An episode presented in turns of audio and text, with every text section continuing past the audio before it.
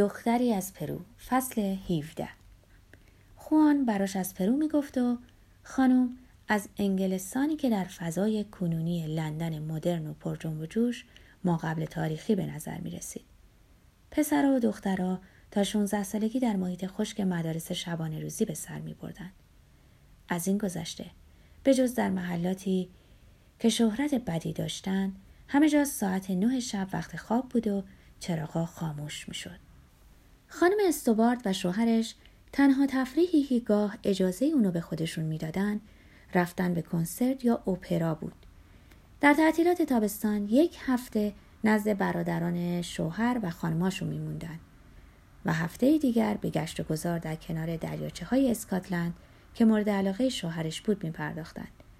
خانم استوبارد هرگز از انگلستان خارج نشده بود اما به رویدادهای جهان علاقه داشت. روزنامه تایمز رو با دقت می‌خوند و ابتدا با اطلاعیه های ترحیم شروع می‌کرد. همچنین ساعت یک بعد از ظهر و هشت شب به اخبار رادیو بی بی سی گوش می‌داد. هرگز به فکر خرید تلویزیون نیفتاده بود و به ندرت به سینما می‌رفت. با این حال گرامافون داشت و سمفونی های موزارت و بتوون رو گوش می‌داد. یه روز برادرزادش رو برای اسرانه دعوت کرد.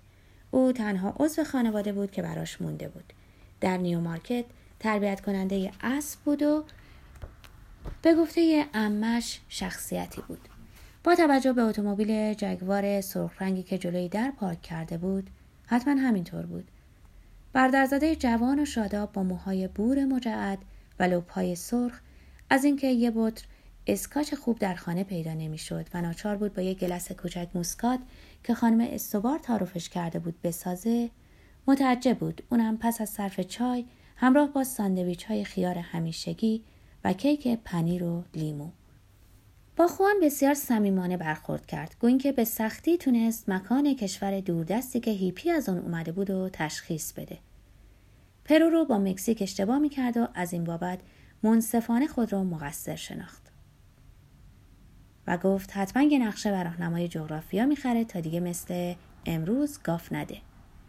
تا شب اونجا موند و درباره اسبهای اصیلی که در نیو مارکت برای مسابقه تربیت می‌کرد لطیفه گفت. اعتراف کرد دلیل انتخاب شغلش این بوده که نمی‌تونسته سوار کار بشه چون درشتی هیکلش مانع می‌شده.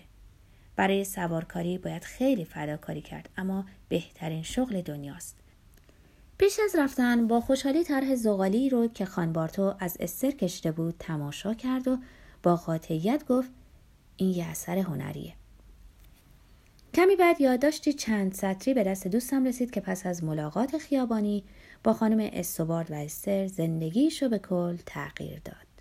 در یادداشت از او پرسیده بودند که آیا هنرمند مایل پورتری از پریمروز مادیان و ستاره استبل آقای پاتریک چیک که چارت تربیتش رو بر عهده داره تهیه کنه مالک اسب که از موفقیت پریمروز در مسابقات اسب دوانی راضیه می‌خواد تصویر اونو بر بوم جاودانی کنه پیشنهاد کرد که اگر از پورتره خوشش اومد به خوان 200 پوند دستمزد بده. در غیر این صورت او می‌تونست پورتره رنگ و روغنش رو حفظ کنه و 50 پوند بابت کارش دستمزد بگیره. به یاری پریمروز چارلز و آقای چیک خوان بارتو از وضعیت هیپی بی پول بیرون اومد و به هیپی سالن تبدیل شد. کسی که با هنرش بچه مادیان مادیان و اسب مسابقه رو جاودان می کرد و همین رفته رفته در خونه های مالکان و پرورش دهندگان اسب رو به روش گشود. آقای چیک از تابلوی پریمروز خوشش اومد و در برابر نگاه شگفت زده خوان دیویس پوندی که قولش رو داده بود به او داد. اولین کار خوان خرید کلاه کوچکی که با گل تزئین شده بود همراه با چتر آفتابی مناسب اون برای خانم استوبارد بود. از این ماجرا چهار سال گذشته بود و خوان همچنان تغییر افسانه‌ای سرنوشت خودش رو باور نمی‌کرد. دست کم صد تابلوی رنگ و روغن از اسبها و تعداد بیشماری طرح با مداد و زغال و گچ کشیده بود و انقدر سفارش داشت که مالکان اصطبل های نیو مارکت ناچار بودند برای تهیه پرتره اسبشون هفته ها منتظر بمونند. خونه کوچکی در دهات در جای مابین کمبریج و نیو مارکت و یه آپارتمان کوچک برای های کوتاهش در لندن خریده بود. هر وقت به شهر می‌رفت به فرشته نجاتش سر می‌زد و استر رو برای هواخوری بیرون می برد. سگ کوچک و پس از مرگ خانم استوارد و خوان در باغ منزل دفنش کردند. اون سال هرگاه به لندن می‌رفتم خوان بارتو رو می‌دیدم چند روزی هم که او برای تعطیلات و دیدن نمایشگاهی به پاریس اومد در آپارتمان من گذروند مد هیپی هنوز به پاریس نیامده بود و در خیابان مردم برمیگشتن و اون و لباسهاش رو تماشا می‌کردن آدم معرکه بود هر بار که برای کار به لندن می‌رفتم قبلا بهش خبر می‌دادم و از نیو مارکت میومد و دست کم یه شب رو با گوش دادن به موسیقی پاپ و خوشی های لندنی میگذروندیم. به یاری اون کارایی کردم که هرگز نمی کردم. سراسر شب موندن در دیسکوتک یا جشن هیپی ها که بوی علف فضای اونو پر کرده بود و خوردن بیسکویت که آدم تازه کاری مثل منو به سفرهای ساکت کیهانی می برد که گاه ارضا کننده و غالبا کابوسوار بودن. عجیب ترین چیز برای من و خوشایند چرا پنهان کنم سهولت آشنایی با دخترها در این جشن ها بود. تنها در اون هنگام بود که پی بردم چارچوب اخلاقی که ام آلبرتا منو در اون بزرگ کرده بود و زندگیم در پاریس هنوز بر اساس اون ادامه داشت تا چقدر سختگیرانه بود. از نظر مردم جهان فرانسوی ها آدمایی آزاد و بدون پیشداوری هستند و دخترای فرانسوی به آسانی با مردم معاشرت می‌کنن اما آنها که این آزادی رو به افراط بی سابقه ای میکشونند دختر پسرای لندنی متعلق به انقلاب هیپیا بودند. خوان با تمسخر می‌گفت زندگی تو در پاریس مربوط به یک کارمند یونسکوس زندگی یک خشک مقدس میافلورسی. به تو قول میدم که در بسیاری از محافل پاریس هم خیلی هم مثل اینجا آزادانه رفتار می‌کنن. حق با او بود. زندگی پاریسی من به طور کلی زندگی من خیلی ساده بود. حتی در دوره هایی که قرارداد نداشتم همیشه به جای خوش گذروندن به کلاس های خصوصی تکمیل زبان روسی می‌رفتم. چون علا رقم تواناییم در ترجمه شفاهی در ادبیات روسی خودم و ناتوانتر از انگلیسی و فرانسه میافتم از این گذشته از روسی خوشم میومد و بیش از هر زبان دیگری به روسی مطالعه می کردم. گذراندن این آخر هفته ها در انگلستان با شبای موسیقی پاپ و علف و معاشقه در لندن پر جنب و جوش زندگی بسیار سخت و زاهدانم رو تغییر جهت می‌داد.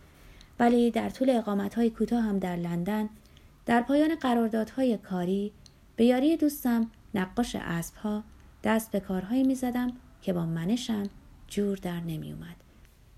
مثل پا به رهن رقصیدن و علف کشیدن یا جویدن تخم گیاه توهمزا خوان از ابتدا اصرار داشت هنگام اقامت در لندن در آپارتمانش بمونم خودش بیشتر اوقات در نیو مارکت مشغول نقاشی اسبها بر روی بوم بود.